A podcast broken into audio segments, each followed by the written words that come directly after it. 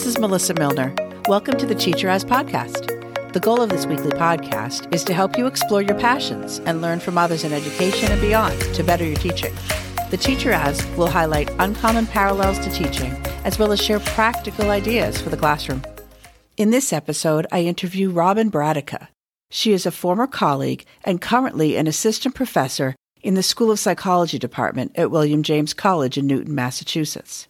In this interview, Robyn shares her expertise in the area of social emotional learning, as well as talks about her passion for running and her devotion to her amazing daughter, Juliet. Enjoy the teacher as supportive practitioner. Welcome, Robyn, to the Teacher As. I'm so psyched that you had time to talk with us. Thank you. I'm excited to be here. So, what do you want the Teacher As listeners to know about you? Yeah, so I right now um, I'm working as an assistant professor in school psychology, and I'm the interim program director at William James College for our school psychology program. But um, before that, I was working in schools as a school psychologist, school adjustment counselor, and special education team chair. And so my passion is still around practice, um, training practitioners, working in the field, and especially focusing on social and emotional learning.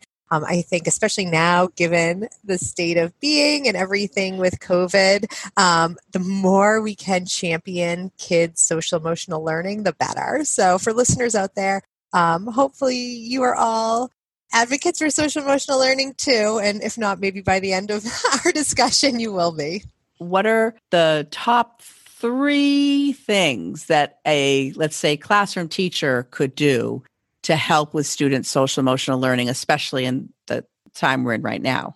Yeah, no, I think that's a great question. Um, so, the first place I would start, um, and again, this is something that I would say at any time, but especially given right now, is almost doing a little bit of a mini self assessment. So, as teachers, as educators, as just adults in the lives of children, where are we at right now? There are just so many unpredictable things happening. We've been forced to pivot and change continuously. And so I think the first thing we can do before we can even begin to think about the kids we're working with is do a little bit of a self assessment. Know where am I at and what are the things that I need for self care just to be managing the different emotions that I'm having at this time. So I would say the first thing is think about yourself, which as adults, unfortunately, is often the last thing we do, but it's the most important um, because if you can't help yourself, how are you going to help anyone else? So I would say that is number one. Number two kind of goes along with that. So after you really kind of think to yourself, these are the things that are important to me, that I think are the skills that are necessary to have, begin to model them. So kids are going to learn best not by what you're saying necessarily, but by what you're doing. And so the different skills and competencies when we're teaching kids about being self-aware and having, you know, self-management, time management skills, things like that. How can you model them for the kids? Um, so really, you know, being a champion of the different things that you want the kids to learn. And then I would say the third piece of it is realize that these are not soft skills, right? So we talk about things like reading, writing, math. Those are all things that, of course, we need to explicitly be teaching in school. It's the same thing with social emotional learning competencies. Um, so not every child is going to come into the classroom having the same background of, you know, how do you make a responsible decision or how do you work with another peer? Um, so just keeping in mind that these are skills that our kids need to learn just like anything else. Um, so I think those would be the three takeaways I would hope folks can have. Check yourself before you wreck yourself. exactly. On that saying, right? Like you can't fill from an empty cup. It's the same type of thing. What can you do to be aware of yourself and even take care of yourself before working on it with others? Cool. What does your job look like right now? So my official role right now, um, I'm working. So I work at William James College as an assistant professor of the school psychology department, um, and I'm the interim program director. So right now, while I'm in the interim program director role, I'm not really doing much with school districts. But typically speaking, in an average semester, I just have some school districts that I have contacts with, and essentially, when like a school psychologist might be taking a medical leave or they just have an influx of evaluations, I still go into schools um, to do psychological evaluations with kids, or sometimes districts will hire me to do professional development with mental health personnel. Um, and then sometimes, like parents will just hire me to come to a team meeting with them Um, so really, it's nice because I'm not working for a district, but I'm so infused with all of the different areas that school psychologists can be working um, with kids and families. So that's really wonderful. Um, but through the college, what's great is I'm working with all graduate students in school psychology. Um, and so I'm training students to then work with you know pre-k through 12 populations so i really feel like i'm having even a bigger reach with children because each school psychologist i'm training will then see that many more students which will then have such a greater impact so yeah i find a lot of fulfillment in what i'm doing now do you have a passion that that really helps you in your work yeah um, I mean, so the running is amazing. Um, and I will say, especially during COVID, it was such a nice just thing for me to have.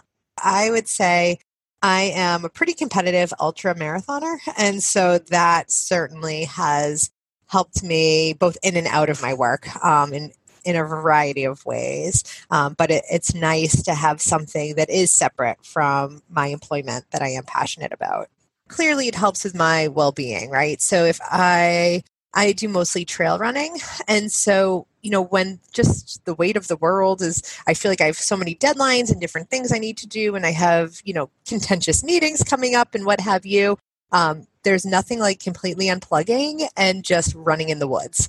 Um, so you know i i often um, though we haven't done it as much lately but you know pre-covid i had a group of friends that we would run friday nights. So it'd be like 8 p.m. on a Friday night, completely dark with a headlamp running in the woods. And there was nothing better after a stressful week of work than just running in the dark with my friends, pretty silent in the woods. So, you know, certainly from like a stress relief standpoint, absolutely. But it also helps me, you know, to just conceptualize the size of things, right? So, you know, sometimes I think professionally, personally, what have you, we'll have some type of situation that, that it might be a conflict or a problem or just, you know, a puzzle we're trying to figure out. And sometimes it can feel like I, it's unachievable. It's just too much. I have too much to do in this amount of time. And running has really helped me break it down. So, just for example, this past, a couple weeks ago, um, I ran my biggest race to date, which was 100 miles. if you look at 100 miles oh as like, I'm going to go run 100 miles today, that can crush your soul. So, but you have to look at it differently. Like, I was talking to my training partner and I said, today we're going to view this as five 20 mile segments. And so I ran, I didn't run 100 miles. I mean, I did, but what I did was I ran 20 miles five times. And so, you know, when I'm running, I'm thinking about work and things like that sometimes, but, you know, more so I'm able to take those skills. And then if I have like a big work project, so for example, as the program director, we had our accreditation site visit, and that was like a really big thing. You know, we want to make sure we have accreditation, but I didn't look at it as these are all the things that need to happen. It was, okay, this is the overall goal. How can I break that into smaller chunks? And so the way I'm viewing my running and tackling a huge goal in the ultra marathoning world, it's the exact same thing that I'm able to apply to my work.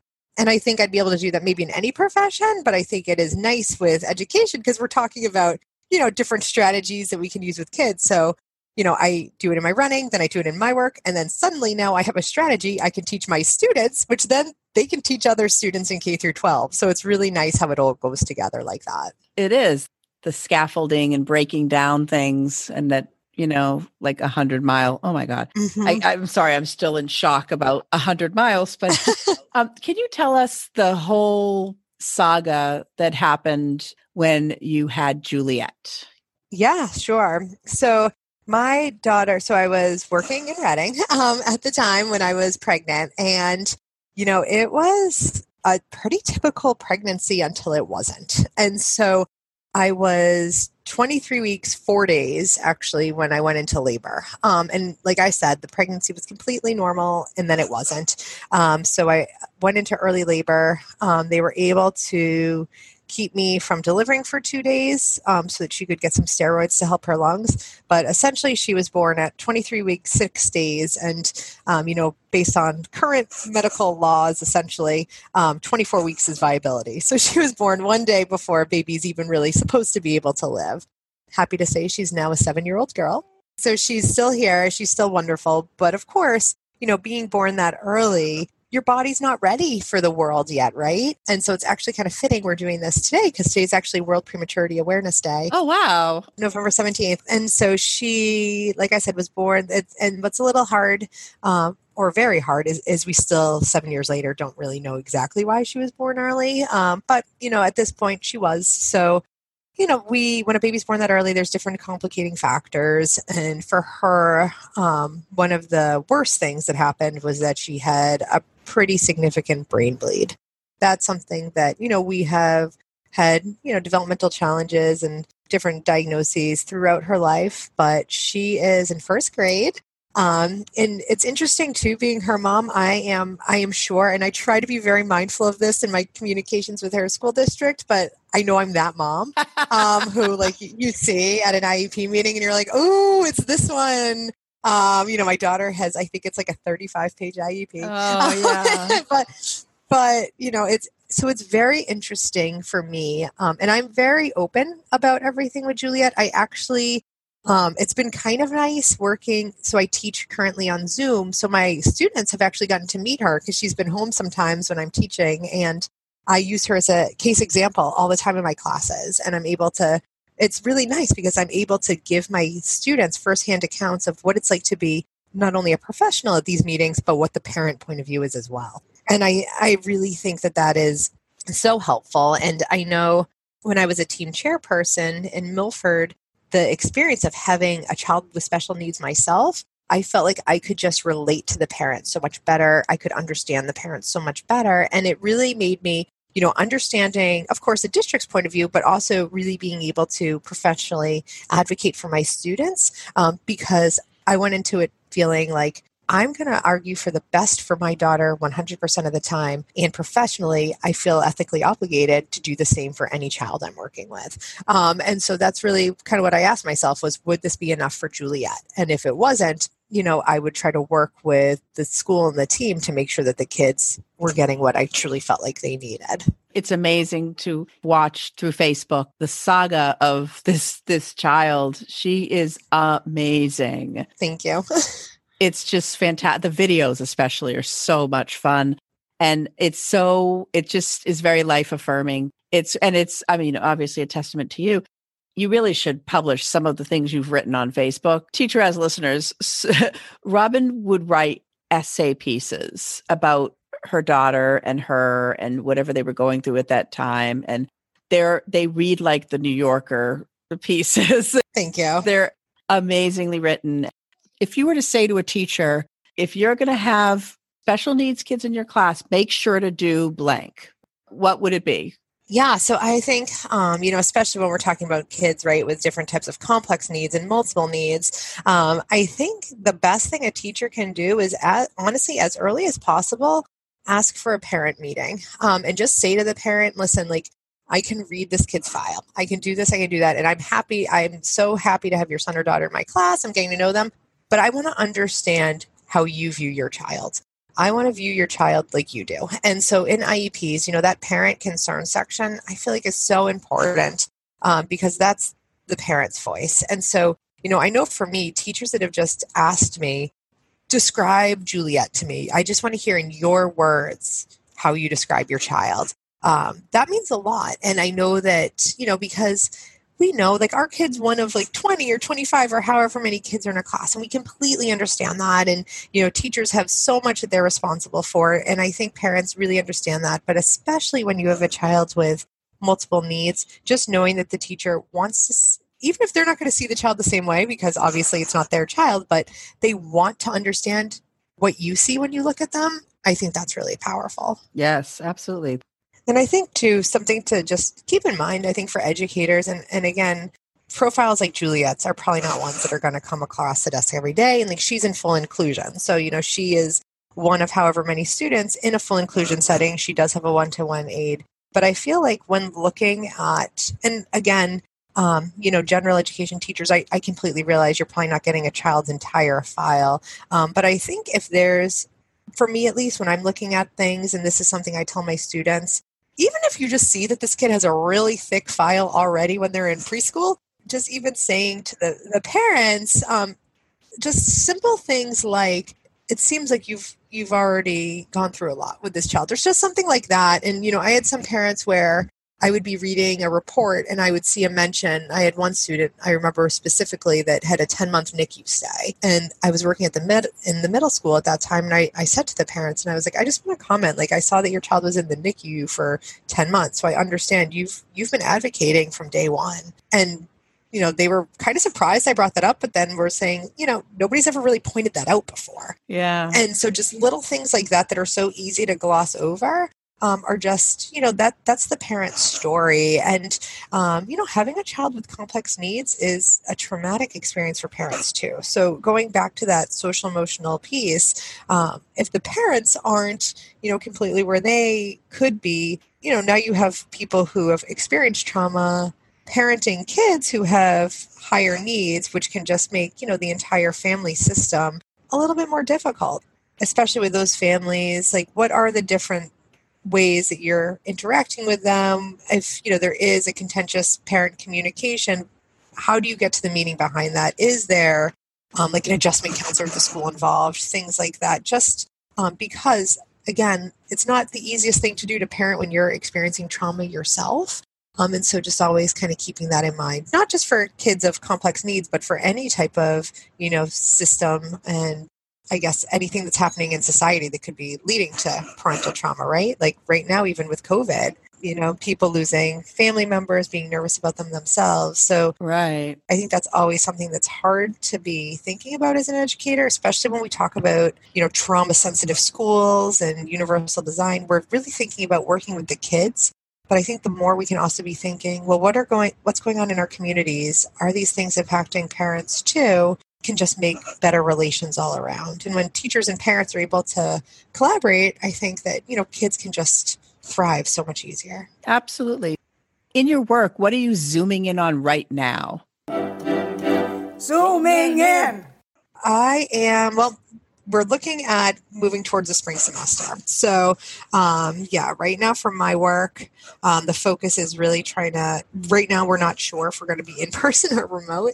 Um, so, just kind of planning both ways, and you know, just making sure that the needs of our students are met, that they're able to you know, we want our students to be highly functioning, like, and feeling good about the program so that they can go to their field sites and be helping kids and and, you know, we still want to make sure it's so important as school psychologists that they gain all the skills and competencies necessary. And so, really, as a graduate program, assuring that we're providing those experiences in a remote environment is paramount to what we're doing right now. Yeah. And do you focus on testing and the actual counseling piece or just on the counseling?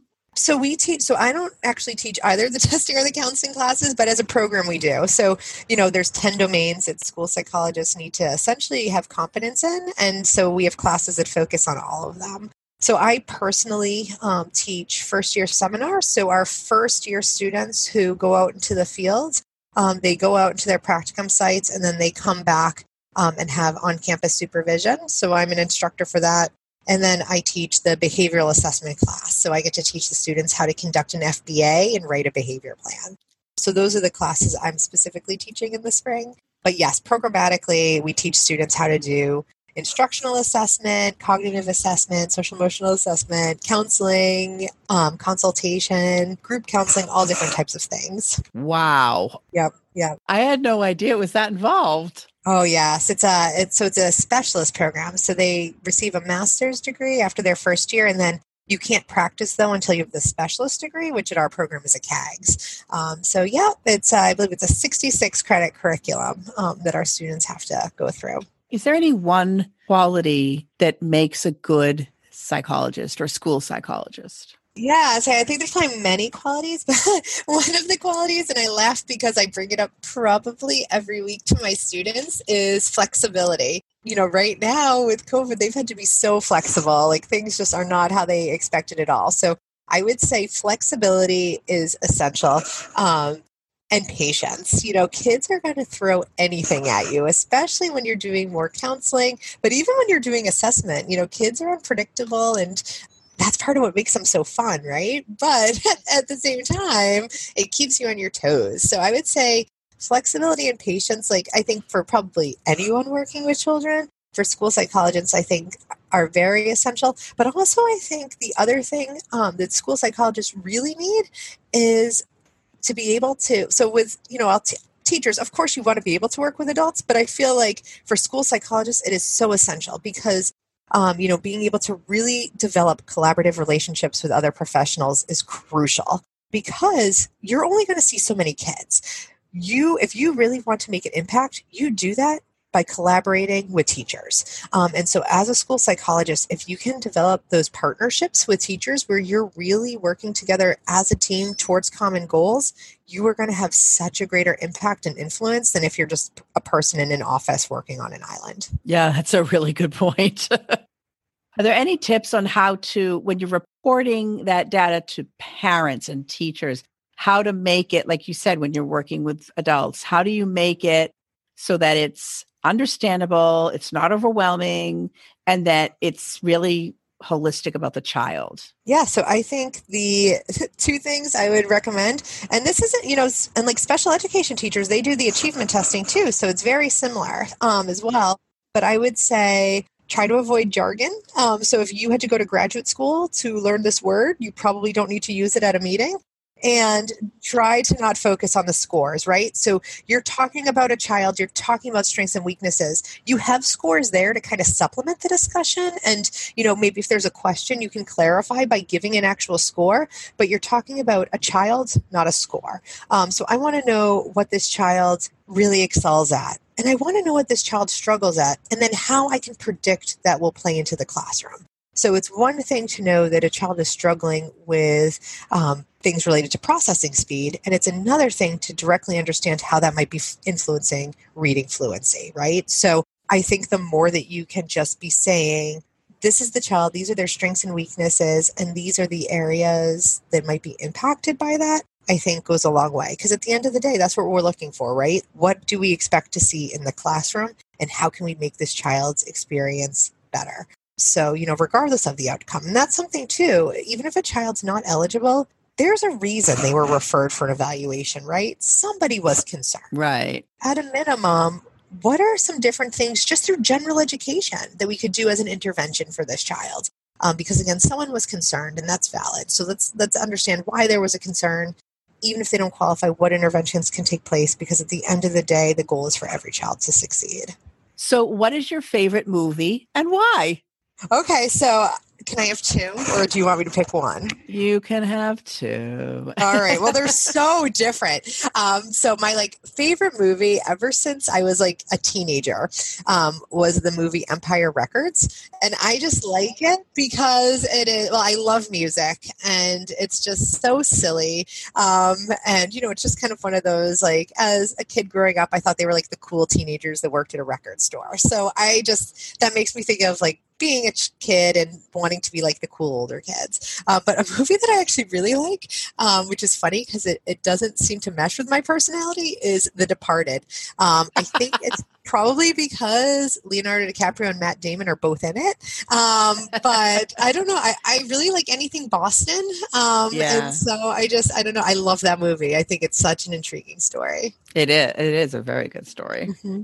Empire Records. Wow. I don't think I know of the movie. I know like Liv Tyler's in it, and mm-hmm. yes, I don't think I ever saw it. Yeah, I, I think now you have to.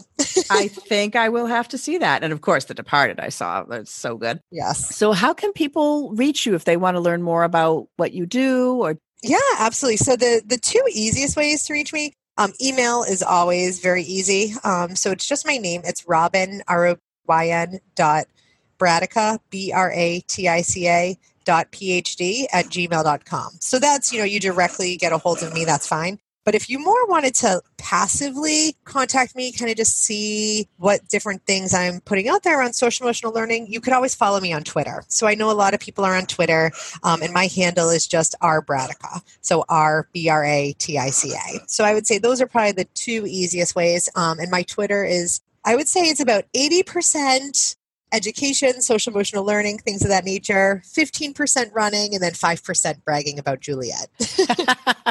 That's awesome. I love that you have all of that in there. Yes, thank you. thank you so much, Robyn, for taking the time out to talk to me. No problem. Thank you for having me. If you enjoyed this episode and have not done so already, please hit the subscribe button for the Teacher As podcast so you can get future episodes.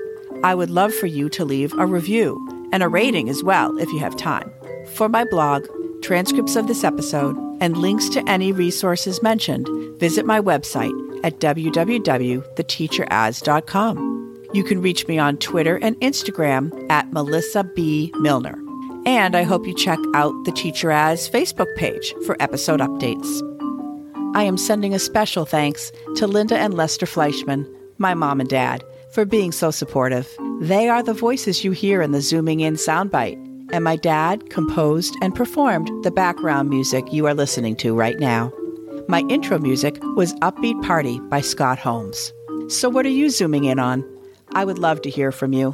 My hope is that we all share what we are doing in the classroom in order to teach, remind, affirm, and inspire each other.